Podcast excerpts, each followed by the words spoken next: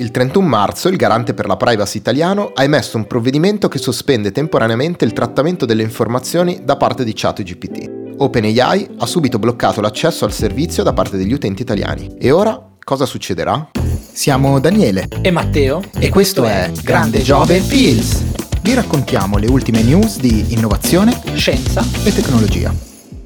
Puntata numero 12 di Grande Giove Pills. Allora, partiamo un attimo dall'inizio e direi che questa notizia sta un po' monopolizzando tantissimi giornali di settore, riviste di settore e ne parlano più o meno tutti. Che cosa è successo? Il 31 marzo il garante per la privacy italiana ha emesso un provvedimento in cui informava OpenAI, l'azienda che appunto sta dietro ChatGPT, di alcuni punti critici relativi al trattamento dei dati eh, relativi al servizio appunto ChatGPT. Fondamentalmente i punti criticati eh, sono quattro. Il primo è una mancata informativa sul trattamento dei dati verso gli utenti. Poi l'assenza di consenso per l'addestramento dell'algoritmo, l'assenza di un filtro per impedire a chi ha meno di 13 anni di accedere a ChatGPT e poi l'ultimo punto, i risultati che possono essere inesatti. Ora, tralasciando l'ultimo punto che mi sembra forse quasi più una considerazione del garante della privacy, diciamo anche un po' ignorando alcuni dei, delle dinamiche che hanno allenato l'algoritmo, i primi tre punti direi che sono decisamente importanti relativamente a questo servizio che ha avuto una crescita verticale nelle ultime settimane e oggettivamente non ha mai affrontato questo tema del trattamento della privacy. Che cosa è successo dopo questo provvedimento da parte del garante della privacy? OpenAI ha deciso di sospendere il servizio, anche perché il garante della privacy ha minacciato, diciamo tra virgolette, una pena prevedendo una sanzione fino a 20 milioni di euro oppure fino al 4% del fatturato globale annuo, che sono tra l'altro delle sanzioni in linea con il GDPR. Esatto Daniele, quello che è successo in Italia è solamente l'inizio, perché successivamente al provvedimento del garante della privacy italiano, OpenAI è stata recentemente oggetto di un reclamo presentato alla Federal Trade Commission, statunitense dal Center for AI and Digital Policy, il CAIDP, che ha richiesto un'indagine su OpenAI, ma soprattutto ha richiesto la sospensione del rilascio dei suoi modelli linguistici, come ChatGPT, e il reclamo afferma che l'azienda ha violato la sezione 5 della legge FTC e le linee guida per i prodotti AI, definendo ChatGPT come ingannevole, ma soprattutto un rischio per la privacy e la sicurezza pubblica. Per questo motivo il CAIDP ha chiesto ad OpenAI di consentire una valutazione indipendente dei prodotti GPT prima del loro rilascio futuro. Nel frattempo è emerso che anche il Canada ha avviato un'indagine su OpenAI, sempre in seguito ad una denuncia riguardante la raccolta, l'utilizzo e la comunicazione di dati personali senza consenso. Francia, Germania e Irlanda invece stanno considerando l'opzione di vietare l'utilizzo della piattaforma AI per tutelare la privacy individuale e stanno discutendone con il garante italiano. Esatto, è diventato quindi rapidamente un tema non solo italiano, ma direi mondiale. Andiamo a vedere un po' quello che ha detto il garante. La società OpenAI si è impegnata a rafforzare la trasparenza nell'uso dei dati personali degli interessati, i meccanismi esistenti per l'esercizio dei diritti e le garanzie per i minori e a inviare al garante, entro una data stabilita, un documento che indichi le misure che rispondano alle richieste dell'autorità. Quindi, con questa dichiarazione, il garante ha fatto capire che i temi sollevati oggettivamente sono, direi, importanti anche OpenAI ha riconosciuto l'importanza di questi, di questi elementi e in via precauzionale, come dicevamo, ha bloccato il servizio in Italia, ma si è messa subito a disposizione del garante per andare a risolvere queste tematiche. Addirittura nei giorni scorsi c'è stato un incontro virtuale, diciamo una videoconference, a cui ha preso parte in apertura anche l'amministratore delegato di OpenAI, Sam Altman, e poi anche il, il collegio del garante della privacy e sono intervenuti il presidente Pasquale Stanzione e alcuni componenti. Per la startup invece che cura gli interessi di ChatGPT sono intervenuti alcuni rappresentanti europei e alcuni rappresentanti invece lato statunitense. Non è ancora emerso quali sono i punti di azione, diciamo, successivi a questo primo incontro, ma di sicuro OpenAI si è resa disponibile a risolvere queste tematiche il prima possibile perché la paura probabilmente è quella che questo tema scali rapidamente e diventi un tema critico per l'azienda. Come abbiamo visto è un tema molto complicato, è un tema estremamente tecnico e legale e quindi abbiamo voluto chiedere a un grandissimo esperto del settore, Andrea Giannangelo, fondatore e amministratore delegato di Ubenda. Per chi non la conoscesse, eh, Ubenda è a mio avviso uno dei migliori servizi italiani per la creazione e la gestione di documentazione legale per servizi digitali come siti web, applicazioni e via discorrendo. Quindi chi meglio di lui poteva darci il suo punto di vista. Eh, partiamo da, dal primo tema che abbiamo voluto affrontare con Andrea. Esistono a mio avviso due piani di lettura relativi all'argomento. Il primo è un tema legale, assolutamente legittimo, sul quale OpenAI eh, non era compliant fin dall'inizio e che quindi va fatto rispettare nella tutela degli utenti. Il secondo è invece un tema di comunicazione e probabilmente modalità con il quale è stato affrontato il discorso nel nostro paese, che evidentemente è sfuggito un po' di mano a livello mediatico perché ha fatto un gran rumore. Abbiamo chiesto quindi ad Andrea, ti andrebbe di dirci il tuo punto di vista a riguardo? Allora, secondo me la prima cosa importante da dire è che eh, l'autorità italiana sta facendo il suo lavoro. C'è una legislazione europea, c'è una società il cui servizio è cresciuto a dismisura in un tempo brevissimo, è un servizio nuovo che ha delle implicazioni importanti dal punto di vista legale e è normale, credo che l'autorità ci, ci guardi dentro e cerchi di capire se, se, è tutto a posto. Quello che è sicuramente infelice è che eh, tutto ciò sia avvenuto con un provvedimento di urgenza, scritto piuttosto male, impreciso anche con un comunicato tra l'altro impreciso anche rispetto al provvedimento stesso. Quindi questa è la parte che poi fa, fa un po' dolore ecco, a cui assistere e poi ha avuto con l'ego diciamo internazionale che ha avuto. Posto questo oramai è andata e secondo me eh, diciamo lasciamo perdere il dito e quindi concentriamoci sulla Luna. La Luna è il fatto che, a differenza magari di altri scontri fra la legge e la tecnologia, a mio parere in questo caso OpenAI avrebbe tranquillamente tutti gli strumenti per, per ovviare al, diciamo, alle richieste e operare in maniera rispettosa delle, delle leggi e eh, fino adesso semplicemente non aveva dato priorità a questo aspetto. Del resto infatti le violazioni che si vedono sono in alcuni casi più radicali e più eh, diciamo, parte del, del, come funziona diciamo, la, la, tecnologia in sé, ma in, in, altra parte sono piuttosto banali, sono violazioni che un, un sito medio, diciamo, il, il sito del, così, del, negozio sotto casa non, non magari diciamo, fa meglio, no? quindi su, su, cui fa meglio, e, o anche un utente del nostro servizio, però insomma fa meglio meglio. Quindi io spero che alla fine OpenAI colga la sfida e migliori il servizio, eh, come, come, dicevo, e che alla fine questo sia un caso mh, alla fine più fortunato rispetto a quello di altri, eh, vedi insomma la nascita di, di Facebook, di Google, comunque interi business model basati su un uso piuttosto libero del, dei dati personali e a volte anche difficile da, da, cambiare rispetto a per essere poi compatibile con il GDPR e che sia diciamo un, un inizio diverso in cui un servizio che sicuramente è destinato a, a cambiare tutto continui ecco rispettando le norme rispettando ecco, anche il, le norme cui tutte poi le, le, aziende che invece sono basate in Europa e non fuori dall'Europa si, si adeguano Daniele mi ha fatto, non lo so, da un lato sorridere, da un lato è mega interessante uh, quello che ci ha raccontato Andrea e io a questo punto manderei diciamo una mail al CEO di OpenAI suggerendogli di, di dare un'occhiata magari ai servizi di Ubenda. Esatto, Sam Altman, vai su Ubenda, ci vuole davvero un secondo a creare un documento compliant con le norme.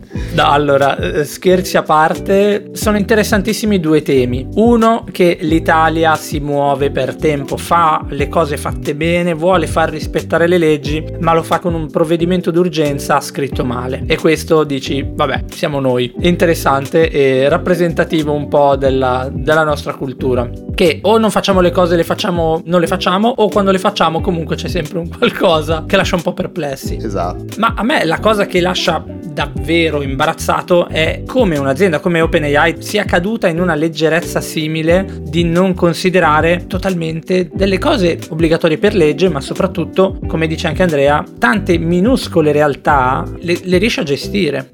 È vero, è assolutamente vero, ma poi è un tema che diciamo con l'introduzione del GDPR è diventato un tema comunitario a livello europeo ed è davvero assurdo che un servizio che ha avuto un impatto mediatico ma anche a livello tecnologico così incredibile non abbia eh, considerato o magari non abbia voluto considerare queste tematiche qui. Eh, c'è anche un altro tema che eh, diciamo una parentesi che apro e chiudo ma relativa proprio all'applicazione del GDPR nel senso che è una legge comunitaria ma poi ogni paese diciamo la fa rispettare. Sarebbe molto bello in un'ottica anche di Unione Europea capire se in futuro è previsto diciamo un uh, organo comunitario che uh, aiuti i singoli stati a far applicare poi uh, delle leggi che appunto valgono in tutta Europa. Interessante, qua entriamo già diciamo un po' più nella politica, ecco, e nelle difficoltà politiche quasi, no? Corretto, sì. A questo punto, visto quello che sta succedendo, diciamo, pensando a questa cosa del garante della privacy e ChatGPT come se fosse un precedente storico, ci siamo chiesti eh, e abbiamo chiesto ad Andrea se questo provvedimento avrà qualche risvolto negativo anche per tutti quei servizi esterni che non solo stanno integrando la tecnologia GPT, ma insomma che sfruttino anche tecnologie simili. In sostanza, il garante potrebbe arrivare a estendere la stessa disposizione anche ad altri servizi oppure a servizi come Bing, per esempio? il garante non ha detto che in termini, diciamo, il, le tecnologie basate su AI non, sono, non, rispondono, non sono compatibili con la legge. Semplicemente nel momento in cui queste tecnologie utilizzano dati personali devono avere una base giuridica, probabilmente un consenso, semplicemente non devono utilizzare dati personali. Non lo vedo così limitante come, come perimetro, ecco. Eh, oppure si possono limitare solamente a personaggi pubblici, insomma, sono, il modello è così sofisticato che direi rispetto alle cose che riesce a fare, questa mi sembra piuttosto semplice. Quindi le, diciamo, i competitor di OpenAI potranno tranquillamente diciamo, attrezzarsi per, eh, e OpenAI stessa per, per, ovviare. Nel breve, sinceramente, io non, non, penso ci saranno altre conseguenze, non credo che il garante di suo agirà contro altre piattaforme simili, più che altro che volesse così mandare un messaggio all'operatore principale, ma come è avvenuto altre volte. Eh, quello che potrebbe succedere se ci dovesse essere un muro da parte di queste tecnologie sul non voler rispettare la GDPR, sicuramente a quel punto seguiranno altri casi, ecco, però per adesso non vedo sinceramente, non credo che ci saranno conseguenze. Tra l'altro il garante non ha effettivamente mh, in, diciamo detto, chiesto, insomma impedito, non impedisce agli italiani di usare il OpenAI, semplicemente detto OpenAI interrompe il trattamento, quindi in realtà anche insomma da vedere non è neanche illegale in sé usare le piattaforme per un italiano, ecco, ci non sta violando nulla un italiano, è OpenAI che eventualmente deve adeguarsi. Ecco. Sì, effettivamente Andrea centra un po' il punto, nel senso che di per sé il blocco che poi si è autoimposto OpenAI per evitare conseguenze negative è facilmente aggirabile con eh, strumenti abbastanza basilari come una VPN ad esempio. Però il tema appunto è, diciamo, iniziare a mettere un paletto forse in un territorio totalmente inesplorato che le intelligenze artificiali stanno iniziando ad esplorare e sarà tutto da capire nel futuro come evolverà un pochino questa tecnologia, queste tecnologie e tutto il sistema in generale. Bene, quindi quantomeno possiamo come dice Andrea, considerare che quello che sta succedendo sia solamente, diciamo, una sorta di sveglia un po' per tutti. OpenAI si metterà in linea, i competitor si renderanno conto che questa cosa è già successa e potrebbe succedere anche loro, quindi ci si augura che tutti si metteranno in linea e noi potremo tornare ad utilizzare tranquillamente ChatGPT, spero nel più breve tempo possibile. Esatto, esatto, è una tecnologia che in pochissimo tempo ha già rivoluzionato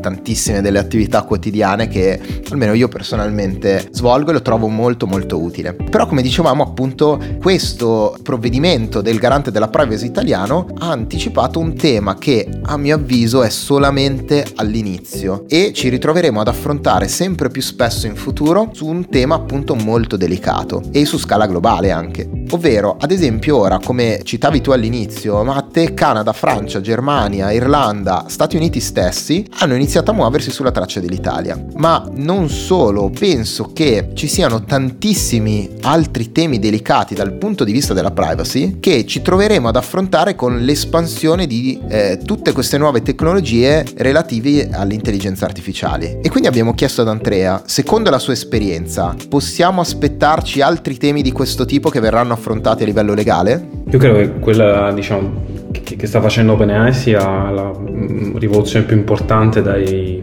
della tecnologia negli ultimi probabilmente 30 anni, probabilmente dall'inizio di, di, internet. E è un po' come la bomba nucleare, la bomba atomica, insomma è, è, talmente una cosa grande che anche, diciamo, talmente devastante che anche richiede una certa attenzione, tale, tale il potenziale così distruttivo. Oltre alla privacy, quindi dal punto di vista così legale, io vedo tre sfide. la prima è quella di cosa è vero e cosa non lo è, e anche nella vita quotidiana. La, la sofisticazione di, diciamo, la creazione di immagini e presto probabilmente anche di video non veri è tale eh, che veramente io credo prestissimo ci chiederemo rispetto a qualunque immagine se sia vera o meno e secondo me sarà importante avere degli strumenti giuridici che obbligano per esempio a fare disclosure eh, di, di, del fatto che un'immagine sia effettivamente stata generata. E un altro tema è quello del lavoro dell'ovvio cambiamento che questo può avere nel, per tante professioni incluse insomma alcune metterle a rischio, eliminarle eccetera. E l'ultimo punto è quello relativo al diritto d'autore in quanto insomma è da chiarire un po' qual è la, il ruolo sia di OpenAI che potrebbe anche eventualmente diciamo, diciamo contenuti non è chiaro esattamente quale, quale copyright abbia per non parlare poi del momento in cui OpenAI utilizza ehm, dei contenuti di qualcun altro per il proprio training eh, o come parte delle proprie risposte. Anche qui sicuramente è necessario, io non credo che non, ci sia una via, via, d'uscita, penso che per esempio basti vedere ad altri modelli di sharing, diciamo del, di revenue sharing, per esempio vedi YouTube che è molto sofisticato da questo punto di vista, sia nel condividere i ricavi pubblicitari con i propri creatori, ma anche con eventuali proprietari di altri diritti, per esempio basti vedere anche gli accordi che ha con chi opera nel mondo insomma, musicale rispetto a musica presente nei, nei, video su YouTube. Quindi io credo che, io spero che si vada in questa direzione, credo che sia un po' una questione di quanto OpenAI vorrà collaborare, spero anche che il fatto che ci sia Microsoft comunque come diciamo social pesante, dia magari anche un po' un'impostazione di voler giocare secondo le regole, credo che OpenAI possa tranquillamente farlo, spero lo faccia, credo che sarebbe un, risultato anche migliore per tutti, compreso per OpenAI stessa, vedere tutti i problemi che sta avendo oggi Meta con la messa in discussione del proprio business model dovuta al fatto che il tracciamento libero e indiscriminato sta finendo un po' per le leggi GDPR, un po' per gli ad blockers eh, e un po' per Apple che diciamo ha, ha deciso di fare la privacy la propria bandiera. Daniele, guarda, Andrea ha fatto un intervento davvero fitto di cose super interessanti e mi collego subito con la sua chiusura. Questo mondo sta cambiando a causa di GDPR, che ok, sono delle leggi, ad blocker, che è una tecnologia, e poi Apple. Mi fa davvero specie che tra, tra diciamo i fattori che stanno rivoluzionando questo mercato ci sia un'azienda che ha deciso appunto di fare della privacy la sua bandiera. Ha sollevato tantissimi temi Andrea, tutti interessanti. Mi viene in mente ad esempio il tema relativo appunto al copyright o al chiedersi che cosa sarà vero un giorno, che cosa no. E secondo me siamo molto vicini soprattutto a quest'ultimo punto perché eh, mi viene in mente ad esempio il caso in questi giorni dei deepfake generati Papa. sul Papa, esatto, con eh, diciamo una, una giacca eh, molto alla moda, oppure ad esempio le immagini di Trump che lo ritraevano arrestato passato quando in realtà ancora non era successo nulla di tutto ciò. E... Però erano immagini molto realistiche e effettivamente siamo molto vicini a quel punto della storia in cui cosa è vero, che cosa invece non è vero e servono, servono delle regole. Sì, se devo dirti la verità, io faccio parte di quei boccaloni che la prima volta che ha visto la foto del Papa, quel giaccone,